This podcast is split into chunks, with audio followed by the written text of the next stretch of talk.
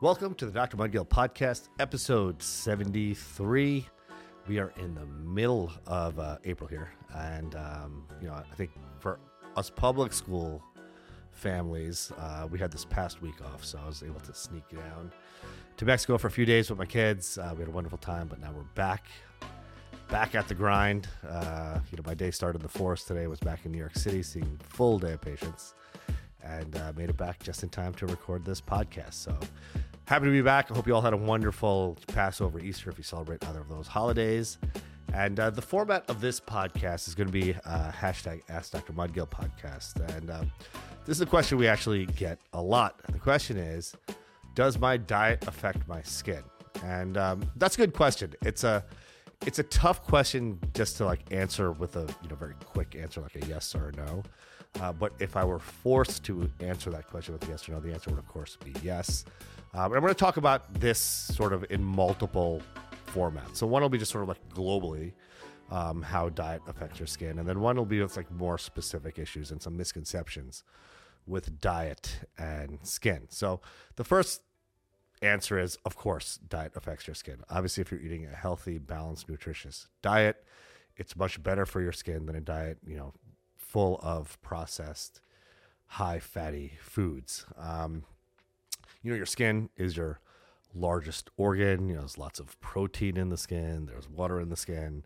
There are immune cells in the skin. Um, you know just like any other organ in your body the more optimized your diet is the healthier your diet is the better your organ systems will work. And that goes for your skin as well. Um, so, generally, you know, like a high protein diet, which I'm actually a big fan of in general, unless you have some reason not to be consuming a high protein diet. But most of us would benefit from a high protein diet. Now, me personally, I shoot for one gram of protein per pound of body weight a day. So, about like 200 grams of protein, which is a lot. But, you know, I also, my primary, primary form of exercise is weightlifting so I need that much protein to support you know my my physique and fitness needs. Uh, but for most folks, you know, you could probably benefit from eating more protein than you are eating. Um, obviously, you need carbohydrates too, just as a form of energy, and then healthy fats. So fats, you know, like avocados, nuts, olive oils, those sorts of things. You know, those are very good for your body overall, and you know, very good for your skin, maintaining its uh, lipid barrier, etc. So going back to you know the actual macronutrients you know collagen is made of protein. Collagen is a protein. So you know you see a lot out there that folks are eating these like collagen peptides or making collagen protein shakes you know to benefit their skin. Now that's total bullshit. I mean there's no reason. I mean, if you like collagen protein shakes and you know you want to supplement your diet with collagen protein shakes that's fine. I mean it's protein. Proteins when you consume them. They're broken down to amino acids, and your body uses those amino acids as it needs to.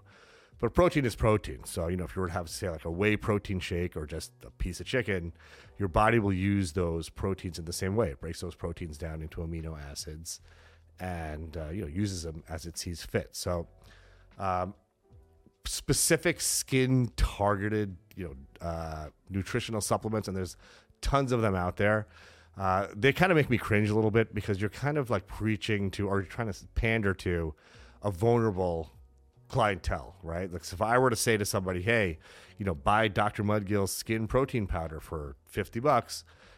My hope I would think a lot of people would want to buy it because is a protein powder made by a dermatologist and it says it has collagen peptides, it's healthy for your skin.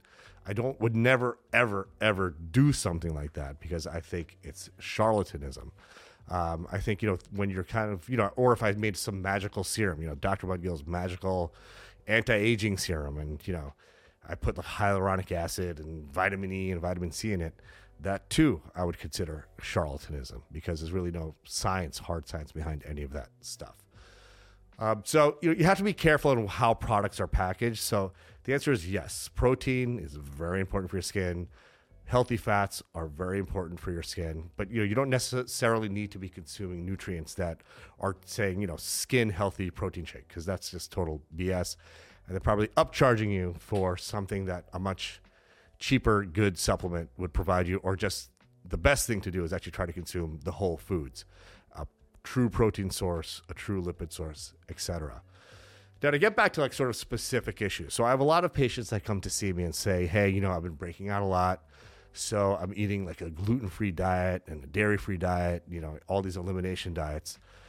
And um, listen, this if you were to Google like, you know, gluten and acne or dairy and acne, you're going to see a million hits that said, yeah, I eliminated gluten from my diet, my skin became perfectly clear. Or eliminated dairy from my diet, my skin miraculously improved. Um, but the truth is, like, none of those blogs or you know someone's Instagram post or TikTok post where they're claiming these things, none of that stuff is actually rooted in any science at all. It's like you know one person's experience with one particular elimination uh, diet. You know, if you were to just look at like real numbers, and again, no one really knows the actual numbers, but say gluten, for instance, folks that are truly like allergic to gluten, it's I think the number is like 0.5 or 0.6 percent of the entire population. So that's like literally five or six people out of a thousand people are actually allergic to gluten. Some folks, a larger number of folks, are gluten sensitive, and again, that's also somewhat controversial. But that's maybe five or six percent of people, you know, can be uh, categorized as gluten sensitive. Uh, so again, that's five or six people out of 100. You know, 94, 95, or 94 people out of 100 aren't sensitive to gluten. So I'm not saying that you should, you know, you need to consume gluten or dairy, but I'm saying it's probably not the cause of your skin issues, and eliminating them is probably not going to help you. Um, that being said, um, certain conditions c- can be exacerbated by dairy, let's say. So, you know, if you're someone who has acne, um, some patients are sensitive to dairy who have acne. Now, not all patients. In fact, most patients are not sensitive to dairy who have acne. But some patients will notice a correlation between a cystic acne flare and consumption of dairy. So if you fall into that subset of folks, like, hey, you had, you know, a glass of milk, and the next day you broke out, then yeah, you might be sensitive to dairy. It might be something you want to avoid. Same thing with like high glycemic foods, like sugary foods, pastries, donuts, candy.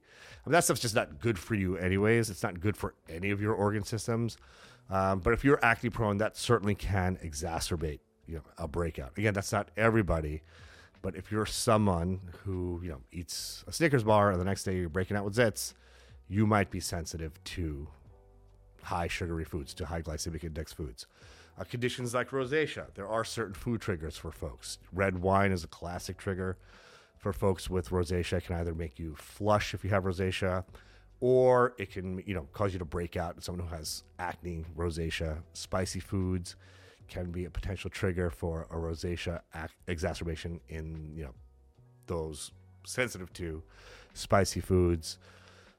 Uh, caffeine can trigger rosacea in some folks. Um, hot drinks like tea and coffee can do that as well. So, again, this is more of like on an individual basis, even for someone with rosacea. Like someone with rosacea may not be sensitive to spicy foods, but they might be sensitive to red wine. And the key is to take your personal inventory and uh, you know take into account your diet and any potential exacerbations with foods that you may be thinking exacerbate you know whatever inflammatory skin condition you may be suffering from.